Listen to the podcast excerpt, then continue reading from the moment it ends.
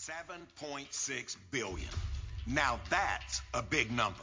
That's how many people there are on Earth. In the U.S. alone, estimates say that out of 328 million, there are nearly 246 million lost souls men, women, boys, and girls that don't know Jesus. Those numbers seem big, but what if we were to focus on the number one?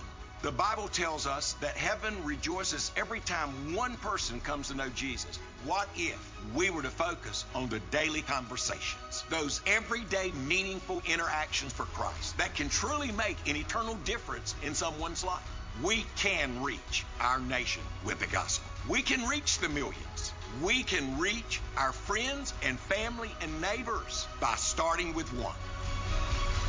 Who's your one?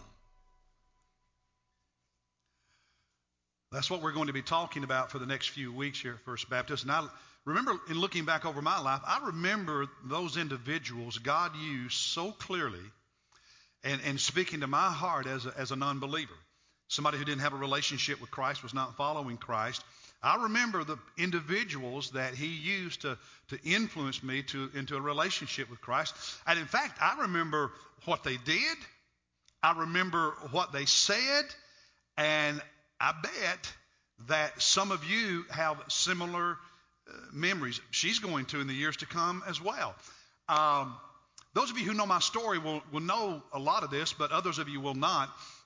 Didn't grow up in a Christian family, and the first influence I remember, the earliest one, was when I was in first grade, and it was an elderly lady back in the 1960s who would come to our school periodically, and she had this this some of you young people won't know what I'm talking about. It was a machine.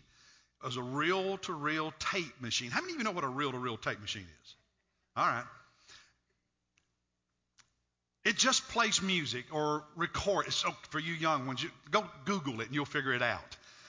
Basically, and she'd set that up there and she'd, she'd play music on it and she'd lead our classes in singing these Christian songs, which were all new to me. I'd never heard them before. And uh, then she had an easel, a stand, and she put a board on it. It was it was a, a flannel board. How many of you know what a flannel board is? All right, teenagers, go Google that. It's, it's a board with cloth that you stick little cutout figures to, and you would do that to tell a story back before the days of computers and technology and all this stuff.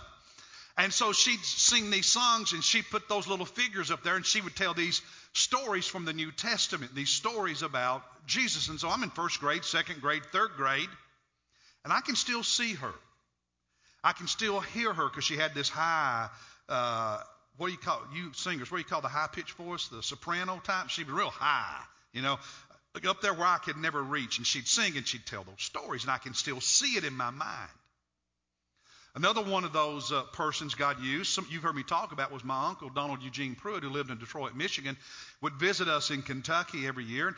I, I can remember so many conversations. I remember sitting in a chair in his lap as a little boy and him helping me memorize John 3.16 and him explaining to me about Jesus dying on the cross. I remember those conversations.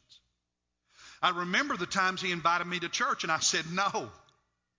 And I remember the disappointment on his face. I remember when I was in eighth grade and we were changing rooms between classes one day, and Norma Jean uh, got, was all excited talking about how she had gone to church. It was a revival, a, a weeknight service, and she was all excited about that.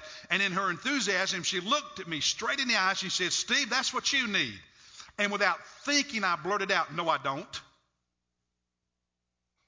I remember that. But I also remember that on the inside, thinking, she's right, I do. And I still remember I was in the, the second desk in the middle of the classroom, sophomore year high school, geometry class. And Evelyn was in the desk in front of me. We were friends. She turned around and she was pretty and she said, If you come to church tonight, you can sit with me. that worked. I went to church with her, and as they say, the, you know, the rest of the story, I, you know, I've given my life to Christ. And there's other conversations, other individuals, but I remember those people who were the, the one. And what God normally does is you're a one talking to someone, but what God usually does is He weaves together some different ones in our lives to bring us to faith in Christ.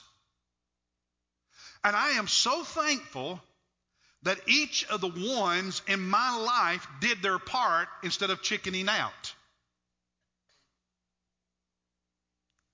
Because what if the lady had come to the school and told the Bible stories? What if my uncle had continued to invite me to church when he'd come to our home on vacation?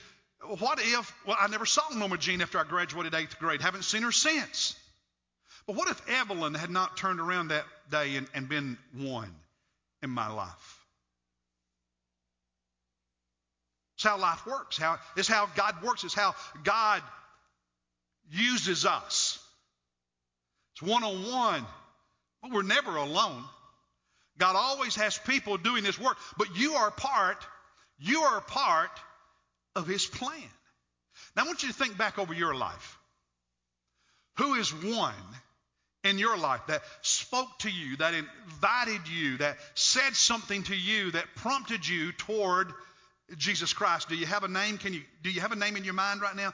One person. There may have been more than just one, like I have multiple ones, but one per do you know one person? Call their name out loudly right now. Who's the, who's the one in your life? Loudly, the one, everybody. Well, God's the big one. But we all have them. If we know Jesus, if we know Christ, God uses people to help us. And, and I know there are people on your hearts who do not follow Christ, do not know Christ, and you're concerned about them because several months ago, many of you put their names and information on cards like this and brought them to the altar. You've been praying for them. And, and since then, I've been praying for the names you turned in that Sunday. These are the cards you wrote their names and that information on. So I know there are people on your heart for whom you're concerned. So, what about the seven plus months remaining in 2019? Is it possible? Is it possible for you to be the one in another person's life? Just like Evelyn was the one in my life, Norma Jean was a one in my life. Is it possible that between now and the end of this year, you can be somebody else's one? You can, you can be one that God uses to move that person toward faith in Christ. Is it possible? Do you, do you, are you interested in that? Are you interested in being a one in somebody else's life? You see, that's, that's what it really means to follow Jesus. So if you have your Bible, open with me to the Gospel of John, chapter 1. There are so many examples so many examples in Scripture showing God working to bring people to faith and to salvation this way. And we're going to look at just one example this morning. We'll look at some more uh, in the weeks to come. But John chapter 1, let's read together starting at verse 43. The Bible says, The next day, he, that's Jesus, purposed to go into Galilee. And he found Philip and Jesus said to him, Follow me. Now, Philip was from Bethsaida of the city of Andrew and Peter. And so earlier he had called Andrew and Peter, and now Philip. Philip becomes one of Jesus' 12 disciples. And after he begins to follow Jesus, in verse 45, Philip found Nathanael. They were good friends. And said to him, We have found him of whom Moses in the law and also the prophets wrote, Jesus of Nazareth, the son of Joseph. He's saying, We've found the Messiah that was prophesied in the Old Testament, the Christ, the coming one, and it's Jesus. And uh, notice Nathanael's response in verse 46. Nathanael said to him, Can any good thing come out of Nazareth? Nazareth was just a, a small way out there, no place, small town. Nothing important happens out there. No one significant will come from there. And I love the way Philip responded. He said, Well, come and see for yourself. He didn't try to argue with him, persuade him. He just said, Well, come and see. And that's what happened. So in verse 47, while they were making their way, it says, Jesus saw Nathanael coming to him, and he said to him, Behold, an Israelite indeed, in whom there is no deceit, no falsehood. Nathanael said to Jesus, How do you know me? Jesus answered and said to him, Before Philip called you, when you were under the fig tree, I saw you. And Nathanael answered Jesus, Rabbi, you are the Son of God. You are the King of Israel. You are the Messiah. You're the one we've been looking for. Now, Philip and Nathanael were friends because in the Gospels, every time you see a list of the 12 disciples or these men mentioned, their names are always together. They were just good friends. And so Philip is the one who invited his friend Nathanael. And so if Nathanael was standing here today and he, he was to tell his story, who's the one Who's the one person? Who's the one that God used to move you toward Jesus, to bring you in to, toward Christ so you could have a relationship with Him? Nathaniel would say it was Philip. Now, in John's gospel, he's known as Nathaniel.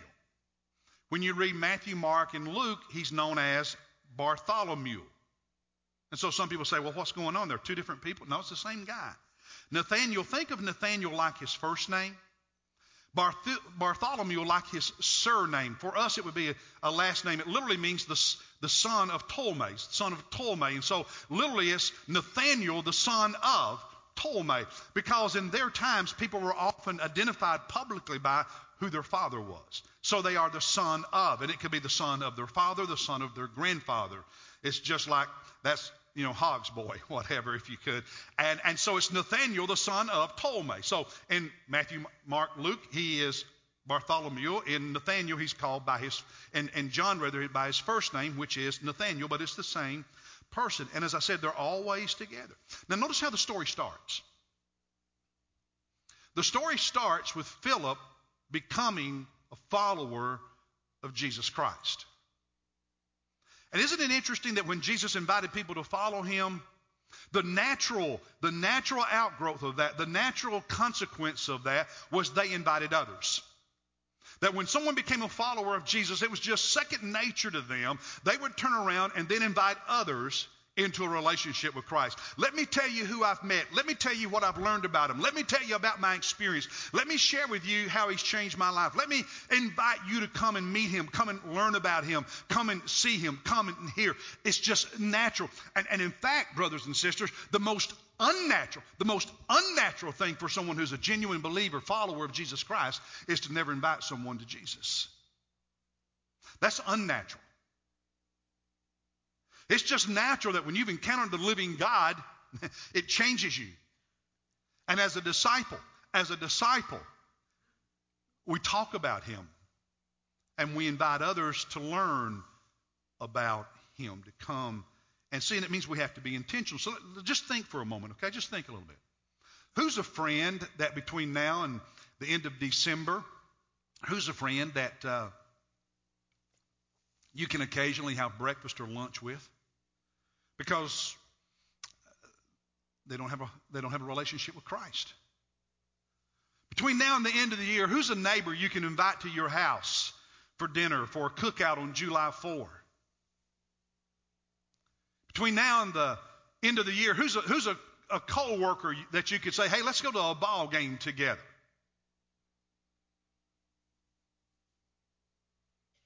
Who's a relative you could connect with?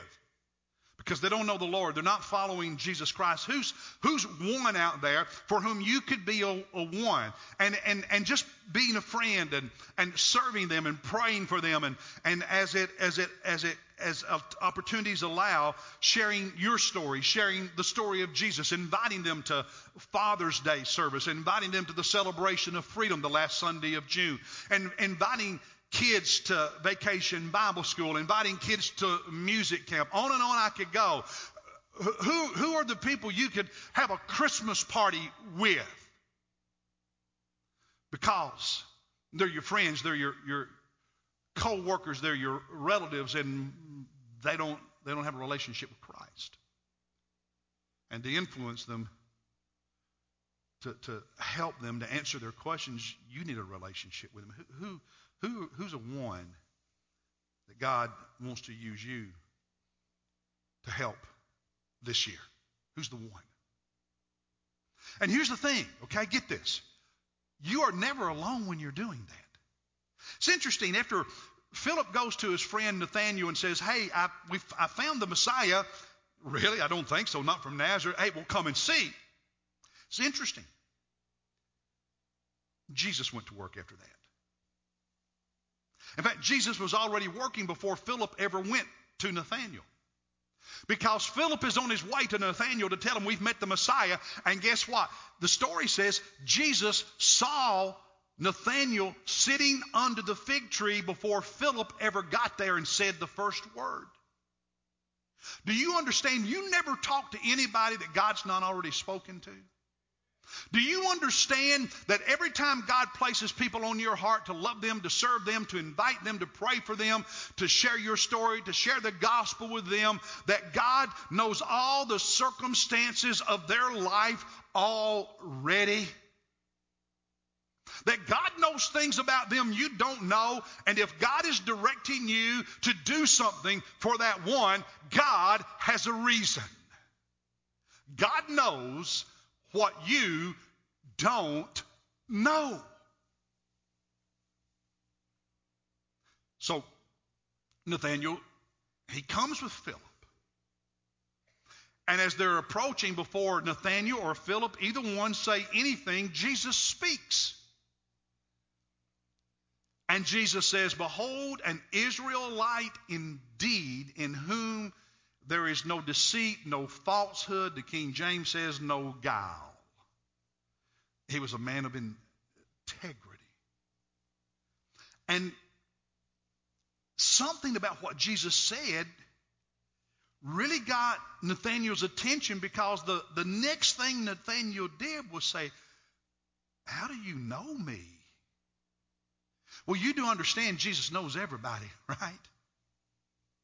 But here's why that made an impression on Philip, on, on Nathaniel, because I, you see, in, in, in, in that era, if you were going to study the Old Testament, which was, would have been all the Bible they had, you would, the, the, the, the, the rabbi said, go out and sit under the shade of a fig tree and read. And I can just imagine as Nathaniel was sitting there reading Scripture, there was some issue some issue about integrity, some issue about ethics, some issue about morality, some issue about right and wrong that was turning in his mind and in his heart. And, and he comes to Jesus, and Jesus zeroes right in and said, There's a man that has honesty, there's a man of integrity because he knew what he was dealing with. And the reason Nathanael so quickly said, You are the Messiah, you are the King, you are the one, was he knew in that moment that Jesus knew his heart and mind better than anybody else.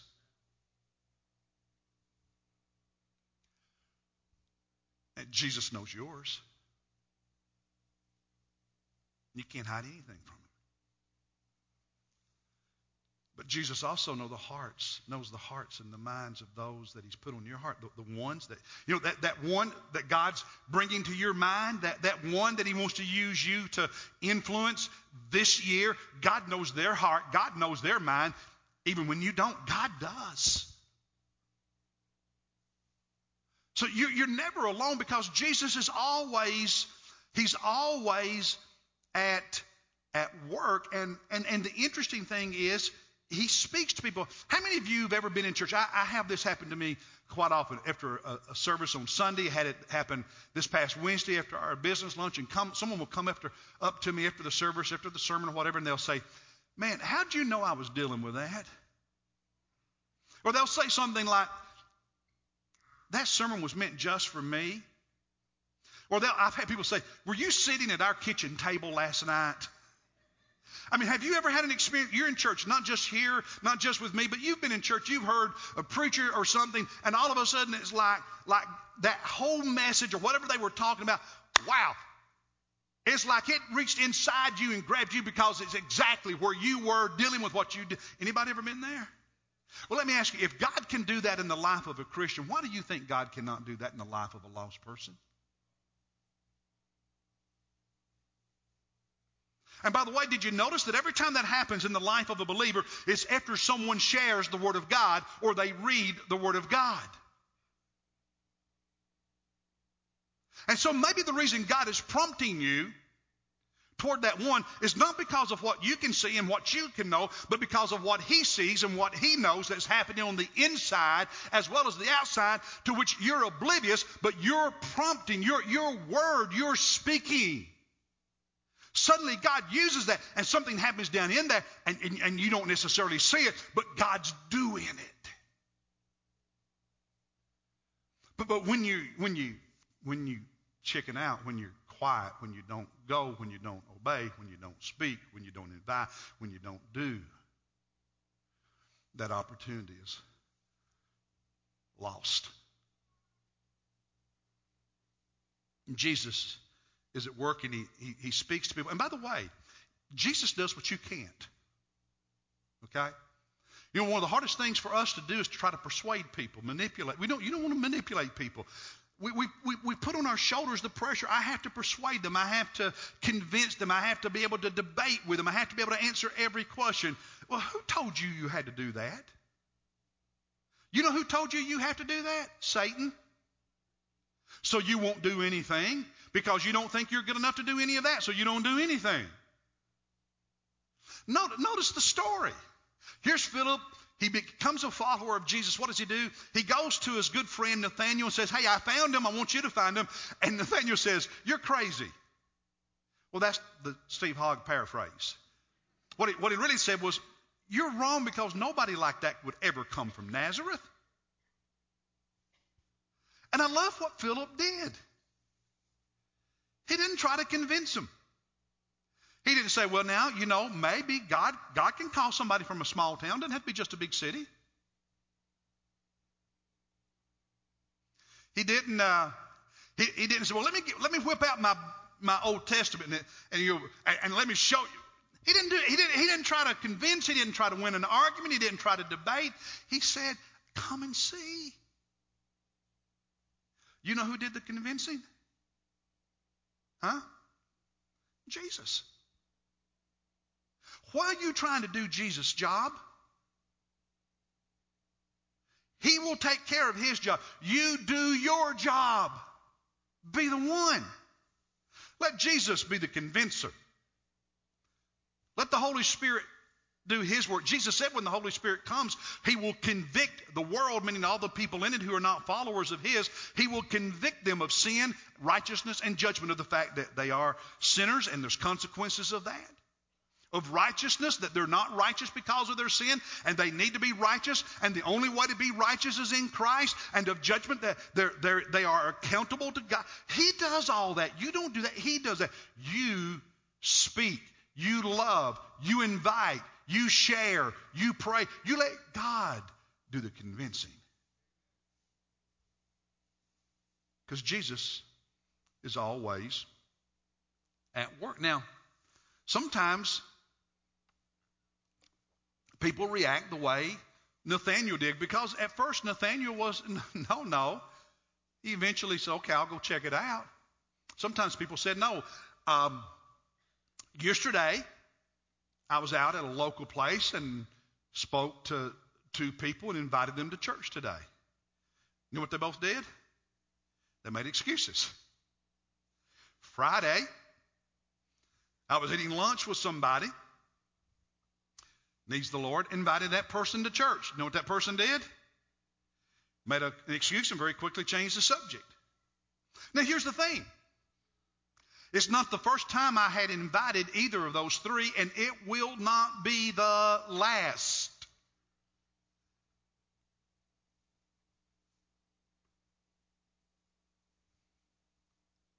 Because God's working. I'm just I'm going to let God do His work, and I'm going to keep doing what I'm supposed to do but I'm going to do it.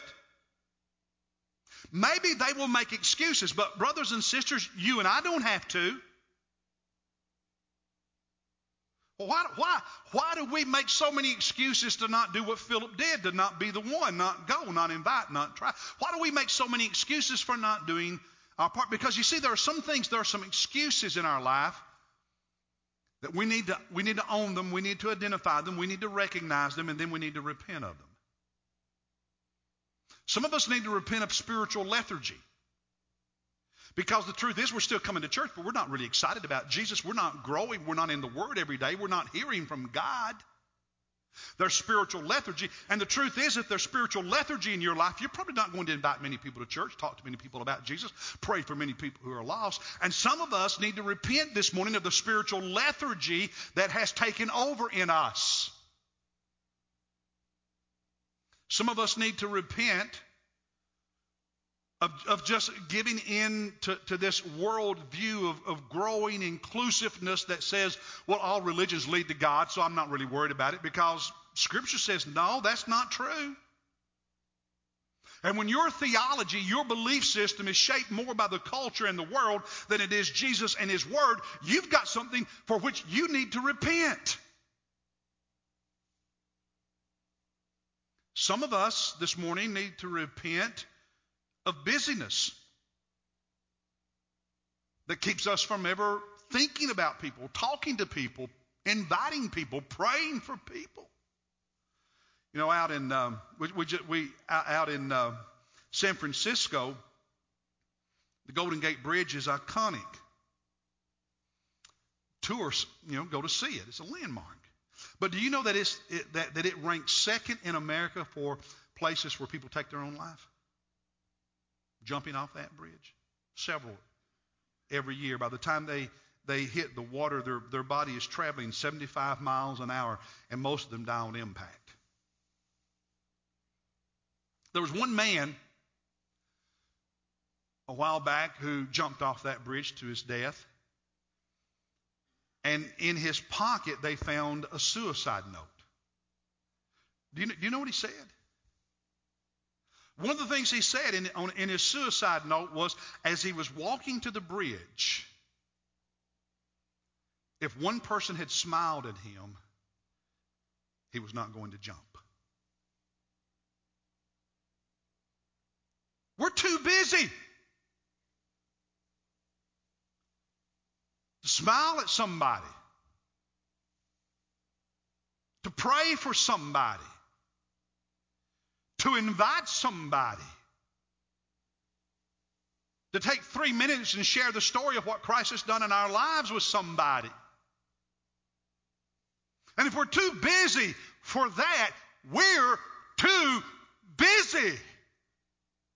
And anything we say to justify is an excuse for which we should repent.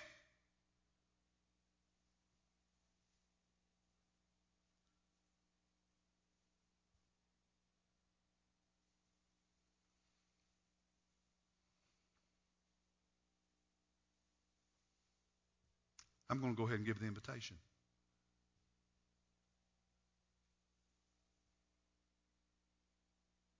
Because God is speaking. You know who your one is.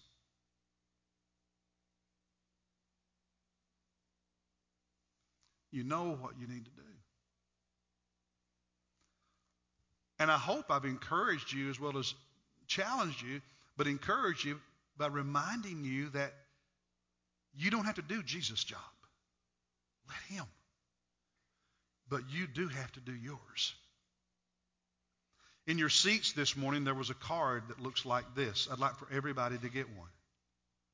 It's a card that says, Who's your one? And it's perforated on this side where the blue and the white meet. You just bend it so you can tear them easily. And what I'm asking you to do in just a moment, we're going to have a time of prayer. And Brother Scott, I'm going to ask you just to softly play in just a moment, okay? But on that part that tears off, I want you to write a name. One person. One person you care about. One person for whom you'd like to be the one in their life the remainder of this year. And when we sing our hymn of invitation, the cross will be here at the front, and I'm asking you to bring your one. And as a commitment to do what you can this year, to lay the name of your one at the cross. and then write their name at the top of this. And keep it in your Bible between now and next January as a bookmark in your Bible when you're doing your Bible reading. And uh, pray for the one. And actually, there's 30 days of Bible reading to help you in praying for them for the next month. So, Scott, go ahead and play. And I'm going to ask us just to take a moment of just silence before the Lord. You prepare your heart, prepare your card, and uh, then I'm going to lead us in prayer. Then we're going to stand and sing and bring our one, our cards, to the altar. The one person God wants you to smile at, God wants you to witness to.